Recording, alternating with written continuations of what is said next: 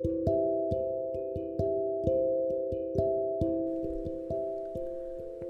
はようございます。お元気でしょうか？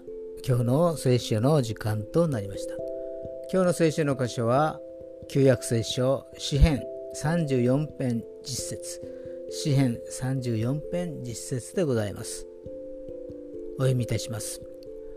若い獅子も乏しくなって飢える。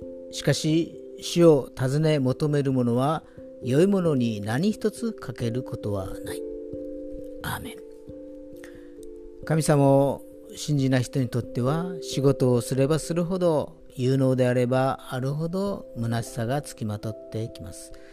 神様を信じない人はいつか行き詰まりを感じ虚しさの海をただ漂うだけです。しかし主に信頼する人の生涯は良いもので満たされています。神様は私たちに祝福と恵みをいつでも備えてくださっています今日も良き一日となりますように。それでは今日は皆さんにとって良き一日となりますように。ヨッシーでした。